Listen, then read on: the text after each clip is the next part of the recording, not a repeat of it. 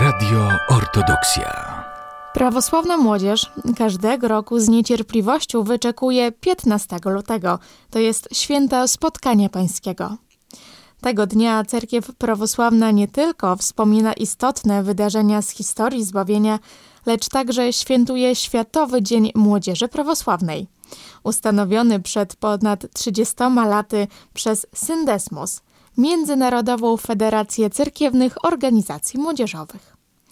Przed kilkoma laty Bractwo Młodzieży Prawosławnej w Polsce zainicjowało tradycję ogólnopolskich obchodów tego święta, organizując je w weekend najbliższy dacie 15 lutego. Za każdym razem w innym mieście i diecezji. W tym roku z błogosławieństwa Jego Eminencji Wielce Błogosławionego Sawy, metropolit warszawskiego i całej Polski, jak również Świętego Soboru biskupów Polskiego Autokefalicznego Kościoła Prawosławnego, ogólnokrajowe obchody Światowego Dnia Młodzieży Prawosławnej miały miejsce w Krakowie w dniach 16-18 lutego.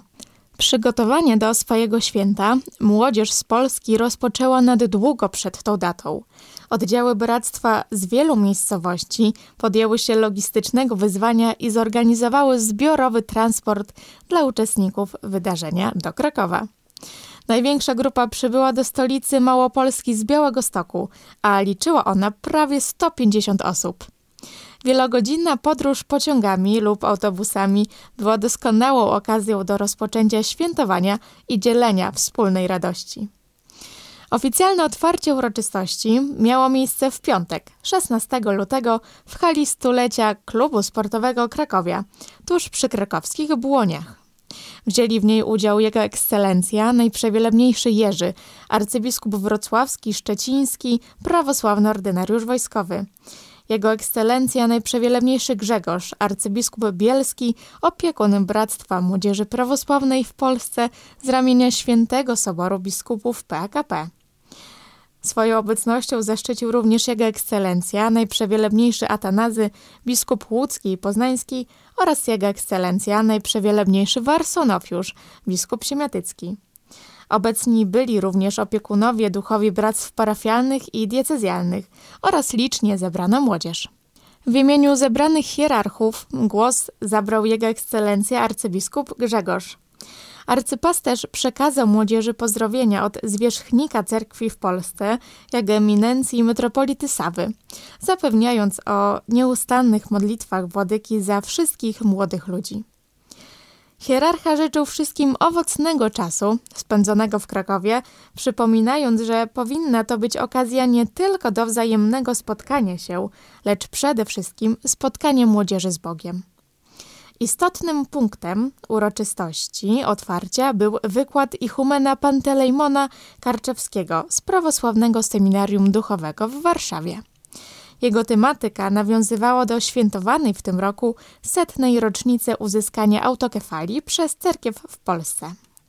Duchowny przybliżył mało znane fakty z historii chrześcijaństwa wschodniego i słowiańskojęzycznego w Krakowie, umieszczając je w szerszym kontekście dziejów prawosławia w Rzeczpospolitej i dążeń do jego jurysdykcyjnej niezależności. Następnie miał miejsce koncert zespołu Słowiany, wykonującego muzykę narodów Europy Wschodniej i Środkowej, którego większość członków to aktywni parafianie krakowskiej cerkwi. Młodzież przez wiele godzin doskonale bawiła się przy znanych sobie utworach, z chęcią poznała także nowe. Potrzebę młodych ludzi do bycia razem i celebrowania swojego dziedzictwa doskonale pokazał fakt, że nawet po zakończeniu występów spora grupa uczestników pozostała na miejscu, aby wspólnie śpiewać pieśni tworzące kulturę poszczególnych narodów wchodzących w skład cerkwi w Polsce. Drugi dzień tegorocznych obchodów Światowego Dnia Młodzieży Prawosławnej, była to sobota, był okazją do lepszego poznania historii i zabytków Krakowa. Z samego rana uczestnicy wydarzenia wyruszyli na Zamek Królewski na Wawelu, gdzie pod okiem profesjonalnych przewodników poznawali wszystkie interesujące fakty na temat tego ważnego dla historii Polski miejsca. Następnie ich rolę przejęła młodzież z bractwa w Krakowie, która oprowadziła zebranych po Starym Mieście. Dopełnieniem tego była popołudniowa wizyta w Bazylice Mariackiej i zorganizowany dla uczestników Światowego Dnia Młodzieży Prawosławnej wykład na temat najcenniejszego zabytku świątyni, unikatowego na skalę światową gotyckiego ołtarza Dłuta Wita Stwosza. Specjalnie na tę okazję duchowieństwo opiekujące się bazyliką odstąpiło od panujących w tym miejscu zwyczajów i dokonało uroczystego otwarcia ołtarza poza wyznaczonymi godzinami. Ogromne prezbiterium kościoła z trudem zmieściło setki młodych prawosławnych oraz duchowieństwo i hierarchów. Na zakończenie niezwykle interesującego spotkania wszyscy zebrani uroczyście odśpiewali kondakion ku czci Boga Rodzicy Waleczna Hetmanko.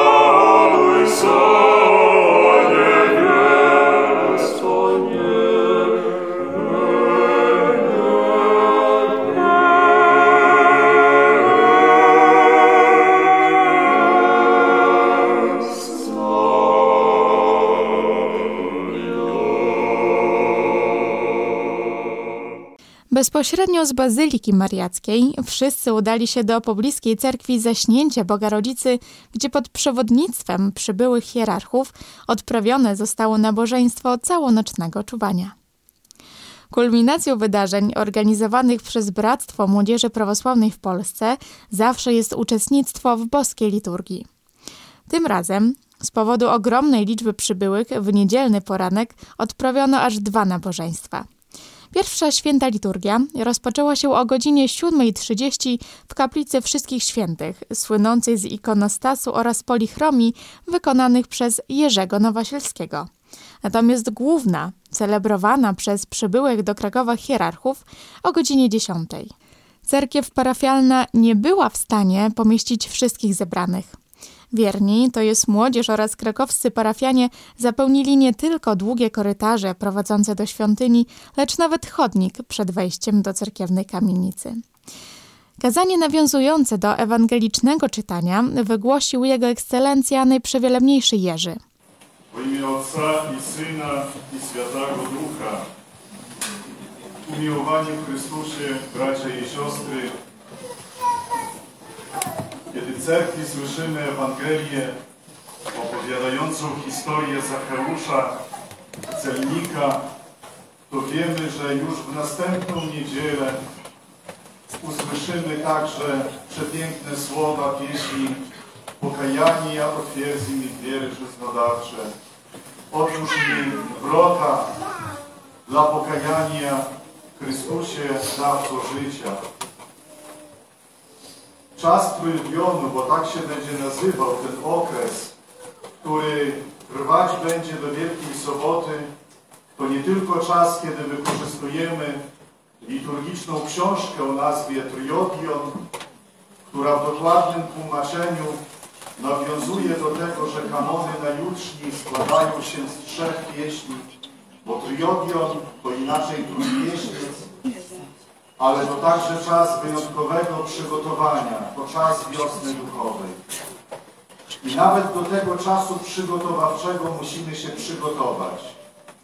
Musimy się przygotować do czasu, który bezpośrednio nas przygotowuje do Wielkiego Postu, a przygotowujemy się poprzez lekturę Ewangelii o Zacheuszu, a wcześniej o Kananejce i na pewno o ślepcu w. Kiedy Jezus Chrystus, krótko przypomnijmy sobie historię dla tych, którzy jej nie znają, przechodził obok Jordanii w drodze od Galilei do Jeruzalem, to odwiedził miasto Jericho i tam uzdrowił ślepca. Już na samym początku musimy powiedzieć, że uzdrowienie nie odbyło się przypadkiem. Czyli nie odbyło się w ten sposób, jakbyśmy mogli sobie wyobrazić, że Jezus Chrystus zawitał do pewnego miasta i tam oto przez przypadek spotkał ślepca, czy też kananejkę i jednego uzdrowił, a drugiej uzdrowił opętaną przez nieczystą siłę córkę. Tak samo jest z Zacheuszem. Wyobraźmy sobie taką mniej więcej scenę.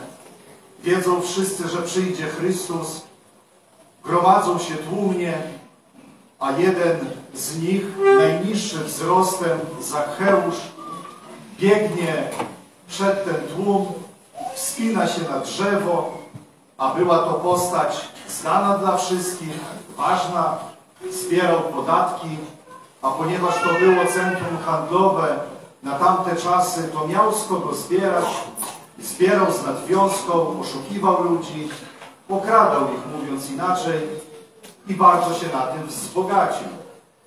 I właśnie ten oto Zacheusz, celnik, pobiorca, poborca podatków, wspina się na drzewo, żeby zobaczyć Chrystusa.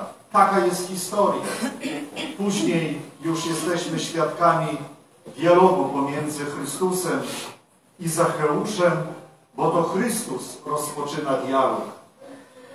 Dlaczego czytamy tę Ewangelię? Po co jest nam potrzebna ta historia? Wszyscy ojcowie cerkwi gremialnie nie mają wątpliwości co do tego, że, że Zacheusz, bytar, celnik, był grzeszny. On rzeczywiście, można powiedzieć, że dopuszczał się przestępstw, kradzieży. On oszukiwał. Oszukiwał swoich ludzi, swoich współmieszkańców. A oni widzieli wynik tego oszustwa, bo on był bardzo bogaty. Ale jednak wszyscy też ojcowie pochylają się nad jego postawą i zachowaniem i chwalą go. Dlatego, że Zacheusz jest dla nas przykładem czegoś, czego nie widać. My dzisiaj wszyscy opieramy się na fasadowej ocenie człowieka, na tym, co jest na zewnątrz. Nam imponuje jego ubiór, jego status społeczny, czasami jego majątek, nam czasami imponuje także jego zewnętrzna pobożność, ale nie widzimy tego, co jest we wnętrzu człowieka. I tutaj ten Zacheusz nie imponował nikomu. On był człowiekiem, do którego wszyscy odnosili się z pogardą, z obrzydzeniem, bo to złodziej. Ale zobaczcie, że on wewnętrznie miał tylko jedno pragnienie. I w życiu duchowym, nawiasem mówiąc, bardzo istotne są detale, szczegóły. I w dzisiejszej Ewangelii takich szczegółów jest bardzo dużo. Zwróćmy uwagę chociażby na dwa takie bardzo ważne szczegóły. Jednym z nich jest to, że Zacheusz nie chciał wcale spotkać Chrystusa. On go chciał zobaczyć. Gdyby chciał go spotkać, to by może próbował sięgnąć do własnej kieszeni, przekupić tych, którzy byli od niego wyżsi, więksi, którzy byli barierą tłumu dla niego. Może starałby się także samemu Chrystusowi zaimponować swoim statusem społecznym, a on go chciał po prostu zobaczyć. I nie zwracając uwagi na to, że szydzono z niego, że wspina się na drzewo, on to wszystko w jakiś sposób czyni dla siebie nieważnym. Dla niego najważniejsze było zobaczyć Chrystusa. I w tym tkwi cała jego pokora. On nic więcej dla siebie nie chciał. On nie chciał, żeby go Chrystus odwiedził. On nie chciał, żeby Chrystus z nim porozmawiał. On chciał go tylko zobaczyć. Możemy dzisiaj powiedzieć, odnosząc się do naszej rzeczywistości, ja bym chciał tylko wejść do cerkwi.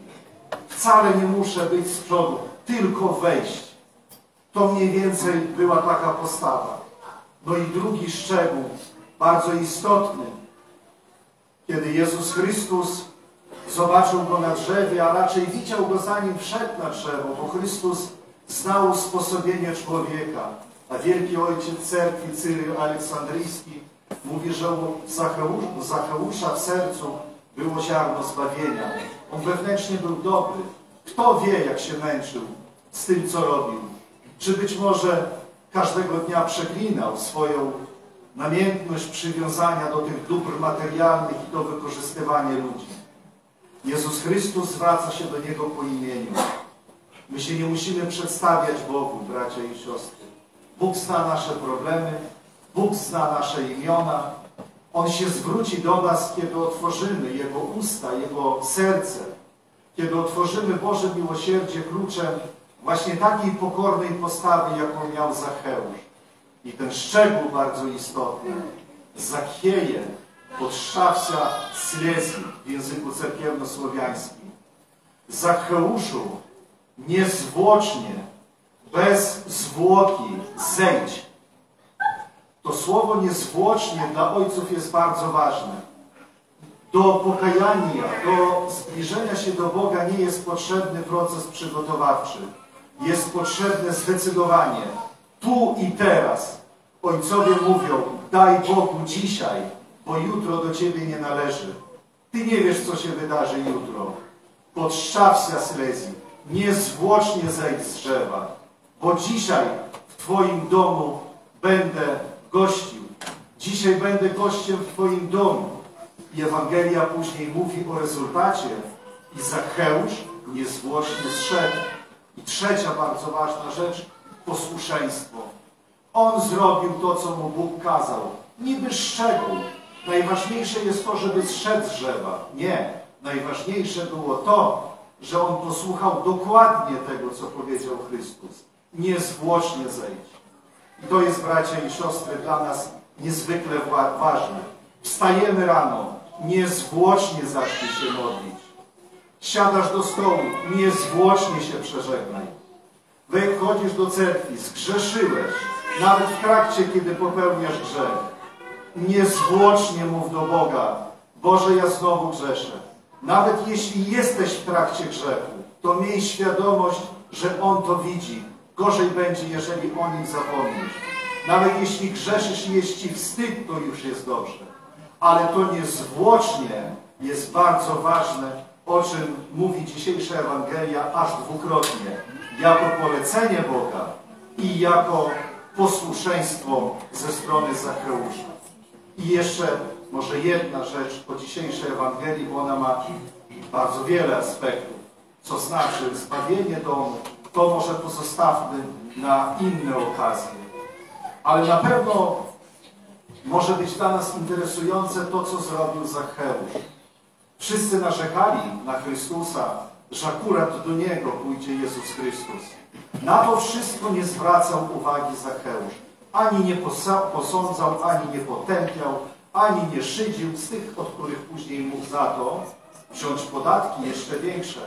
On się zmienił niezwłocznie.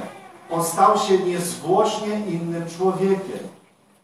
I kiedy powiedział Chrystusowi, że rozdam pół swojego majątku tym, których rozdam pół swojego majątku y, ubogim i biednym, a tym, tych, których okradłem, tych, których uraziłem pobieraniem podatków, tym oddam czterokrotnie, to to jest też bardzo ważne, żebyśmy zrozumieli, dlaczego taki akurat był podział. Bracia i siostry, nie mógł Zacheusz oddać całego swojego majątku. No bo tak jakby połowicznie się kajał. Dlaczego nie powiedział, oddam cały swój majątek ubogim, a powiedział, oddam pół swojego majątku ubogim. A to dlatego, że drugie pół było majątkiem ukradzionym, a skradzionych pieniędzy nie wolno czynić jałmużny. Już tutaj widzimy, jak Zacheusz był świadomy swojego grzechu. To, co zarobił uczciwie, to rozdał ubogim. To jest bardzo ważne. Jest niezwykle ważne w naszym życiu, żeby oddać jałmużnę, żeby pomóc innemu człowiekowi też niekoniecznie materialnie z tego, co Ty sam wypracowałeś, z tego, co jest wynikiem Twojej ciężkiej pracy, a z tych pieniędzy, które ukradł, czyli z tej drugiej połowy, oddał czterokrotnie każdemu, kogo uraził, bo z pewnością ilość tych osób była tak wielka, że nie mógł ich wszystkich odnaleźć. Oddał czterokrotnie tym, których znalazł. Na ten szczegół także warto jest zwrócić uwagę. Właśnie dlatego, bracia i siostry, ta niedziela jest zawsze ostatnią przed Trybionem, bo ona nam pokazuje, jaka droga prowadzi do Boga, że wcale nie trzeba być na zewnątrz osobą, która jest idealna, osobą, która jest perfekcyjna w tym, co robi. Ważne jest to, żeby wewnętrznie zrozumieć, czy to, co ja robię, jest złe czy dobre. I będziemy tych przykładów mieć coraz więcej i coraz bardziej głębszych, nadmiarę, teraz szczególnie w okresie Wielkim Postcie. Dlatego postarajmy się, tak jak Zakheusz, wejść na drzewo cnót chrześcijańskich, bo to oznacza drzewo figowe. Drzewo figowe ma ziarno pojące. Przestrzeganie przykazań pozwala nam wejść na drzewo i zobaczyć Boga. A spotkać się z Bogiem, to to spotkanie zawsze zależy już od samego Boga. To On, widząc naszą pokorę, może do nas i na pewno się zwróci po imieniu. Zwróci się do nas tak, jakbyśmy chcieli tego usłyszeć od Niego i powie nam, co mamy zrobić. Ale ważne jest, że jeśli już nam powie, to żebyśmy to zrobili zawsze niezwłocznie, natychmiast. Amen. Po zakończeniu nabożeństwa głos jako pierwszy zabrał Jego Ekscelencja arcybiskup Grzegorz, opiekun Bractwa Młodzieży Prawosławnej w Polsce. Ekscelencje, najprzewilebliejsi władnicy, wielebni ojcowie, droga młodzieży, Chrystusie bracia i siostry. Wyrażamy wdzięczność trójjedynemu Bogu za Jego wielki dar, miłość i łaskę, którą On szczodrze daje każdemu, kto prawdziwie prosi. I dzisiaj nasza święta liturgia jest świętą pieczęcią naszego spotkania. Spotkania Światowych Dni, Dni Młodzieży Prawosławnej, która w tym roku miała miejsce w tym pięknym mieście dawnej stolicy Kraków. Władyka Jerzy w swoim pięknym słowie powiedział, że powinniśmy starać się niezwłocznie zobaczyć Chrystusa, przyjąć swoje serce. I święta liturgia daje nam taką możliwość. Ten cud, który się dokonuje podczas świętej liturgii, rzeczywiście, jak ktoś powiedział, jest największym z cudów. Bowiem chleb i wino podczas świętej liturgii staje się ciałem i krwią samego Chrystusa. Sam Chrystus przynosi ofiarę podczas liturgii i przynosi kogo w ofierze? Przynosi samego siebie. I dla nas jest to chleb życia. Jak powiedział święty Ignacy Teoforos, Bogonosiec, jest to pokarm nieśmiertelności. I każdy z nas powinien dążyć, dbać o to, aby zawsze być uczestnikiem, uczestnikiem tej wielkiej, świętej uczty. pozwólcie, że jeszcze raz przekażę wszystkim uczestnikom błogosławieństwo zwierzchnika naszej cerkwi. Już to uczyniłem na, podczas inauguracji. Dzisiaj raz jeszcze pragnę to uczynić i przekazać arcypasterskie błogosławieństwo zwierzchnika naszej cerkwi metropolity Sarny. On zapewnia nas w swoich modlitwach, a my postarajmy się odpowiedzieć tym samym i pomodlić się za Niego.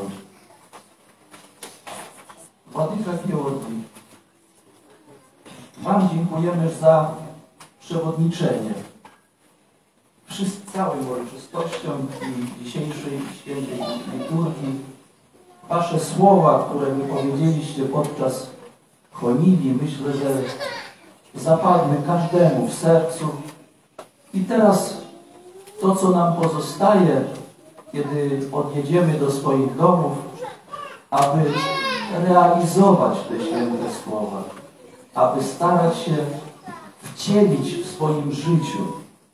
I wówczas będziemy iść drogą zbawienia. Wadyka Afanasie, Wam dziękujemy serdecznie za błogosławieństwo Wasze, za to, że w tym roku pod Waszym omokonionem możemy tutaj świętować te piękne chwile. Dziękujemy Wam za Waszą troskę, za Wasze czyny, które widzimy i podziwiamy. Niech Bóg daje Wam siły na dalszą służbę arcypasterską. Władyka Warsonofi, także jesteście głęboką studią, teo, studią teologii i spotykając się z młodzieżą, mogliście się podzielić tym wielkim bogactwem, które posiadacie. Ojcze Jarosławie, Wam, jako proboszczowi tej parafii, dziękujemy za organizację i za wielki trud. My tylko od części widzieliśmy to, natomiast wiemy, że to jest wielki wysiłek, wielkie poświęcenie i dziękujemy za to, co uczyniliście. Dziękujemy pięknie dzisiaj za śpiew duchowy. To matuszka Ksenia tak, tak, tak pięknie dobrała repertuar i modlitewny śpiew. Myślę, że każdemu także zapadł w serce. My pozdrawiamy także i dziękujemy za obecność władzom miasta.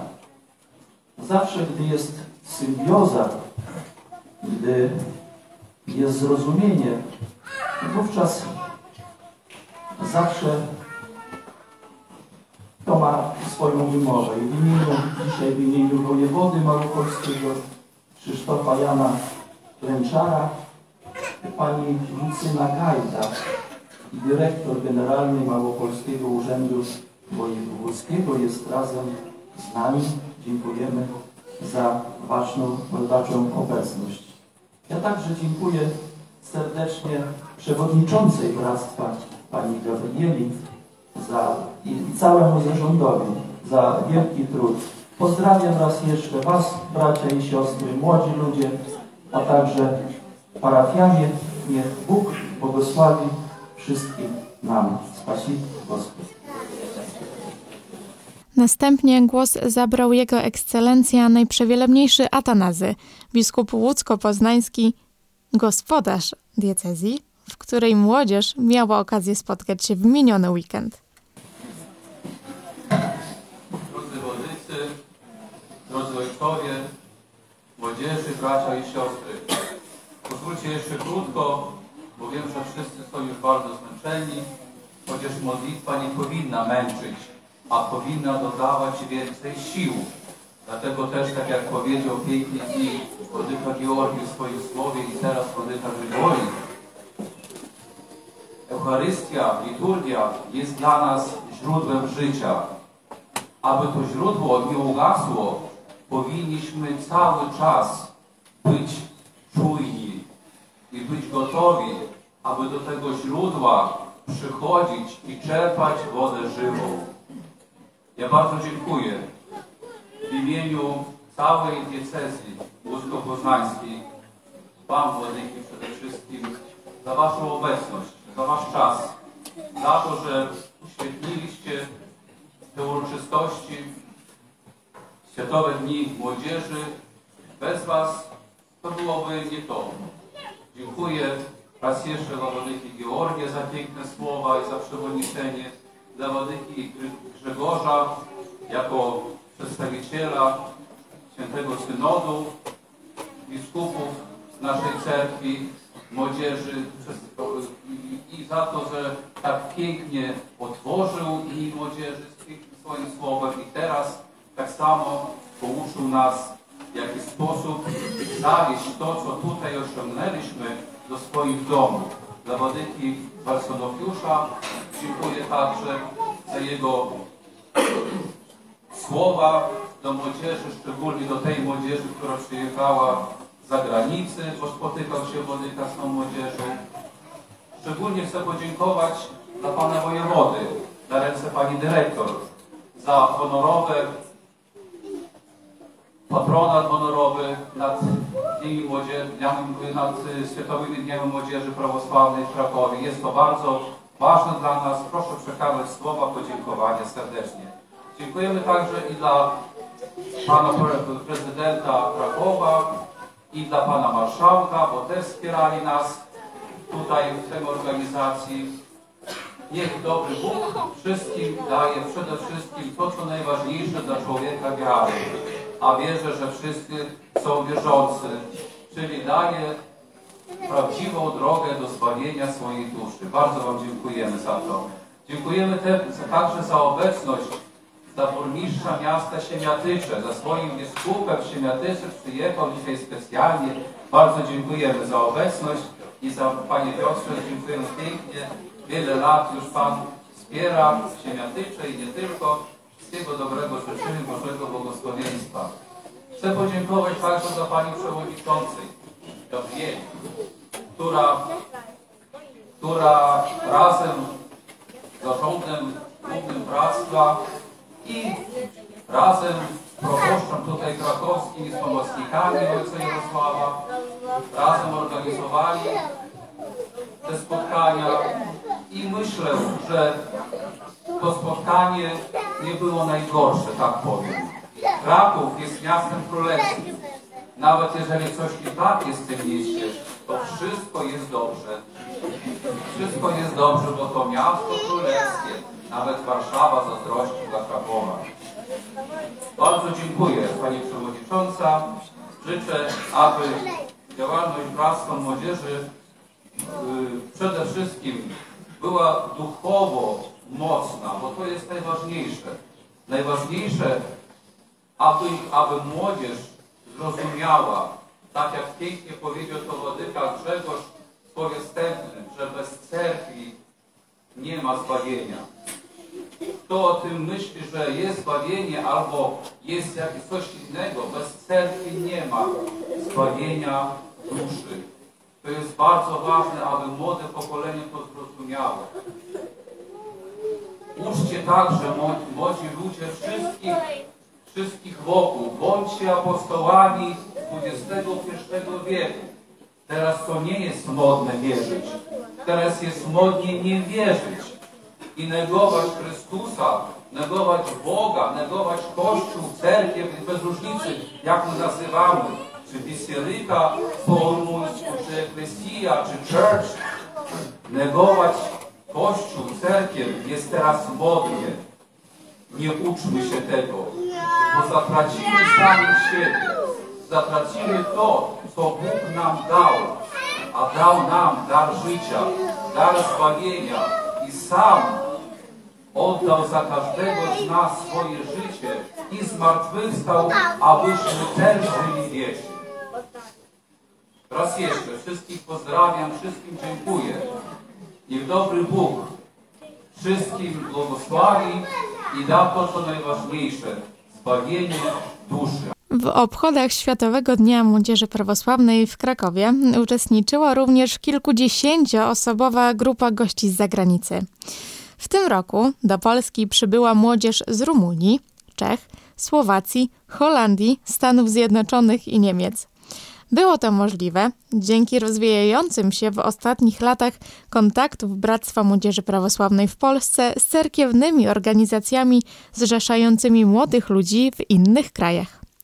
Pobyt dziesięcioosobowej grupy młodzieży z Rumunii był częścią współpracy z Organizacją Prawosławnych Studentów Rumunii, zainicjowanej jesienią ubiegłego roku wizytą członków Polskiego Bractwa na terenie metropolii Mołdawii i Bukowiny. Zagraniczne delegacje rozpoczęły swój pobyt w Krakowie już kilka dni przed oficjalnym rozpoczęciem uroczystości, a dokładnie w środę 14 lutego. Poza uczestnictwem we wszystkich punktach programu tegorocznych obchodów, nasi goście wzięli udział w nabożeństwach święta Spotkania Pańskiego. Zwiedzali krakowskie muzea i ważne zabytki. W sobotę miało również miejsce spotkanie grup z zagranicy z Władyką Warsonofiuszem. Władyka w przystępny sposób przedstawił historię i teraźniejszość cerkwi w Polsce. Udzielił również odpowiedzi na nurtujące młodzież pytania. W chwilach wolnych od zajęć zagraniczni goście chętnie zapoznawali się z innymi uczestnikami z Polski. Prezentowali kulturę swoich krajów oraz podejmowane przez ich organizacje działania na rzecz cerkwi i prawosławnego ruchu młodzieżowego. Obchody Światowego Dnia Młodzieży Prawosławnej zostały zorganizowane przez Centralny Zarząd Bractwa Młodzieży Prawosławnej w Polsce wraz z Zarządem Bractwa Diecezji Łódzko-Poznańskiej we współpracy z Diecezją Łódzko-Poznańską oraz parafią Zaśnięcie Bogarodzicy w Krakowie. Partnerem głównym tegorocznego wydarzenia było województwo podlaskie, zaś partnerem Kraków. Patronat honorowy nad obchodami objął wojewoda małopolski Krzysztof Jan Klęczar. Począwszy od tego roku, polskie obchody Światowego Dnia Młodzieży Prawosławnej zyskały również stałe logo, pod którym będą przebiegać rokrocznie. Autorem grafiki jest były członek Bractwa Młodzieży Prawosławnej Paweł Żeleźniakowicz, któremu Bractwo Młodzieży Prawosławnej składa serdeczne podziękowania. Radio Ortodoksja.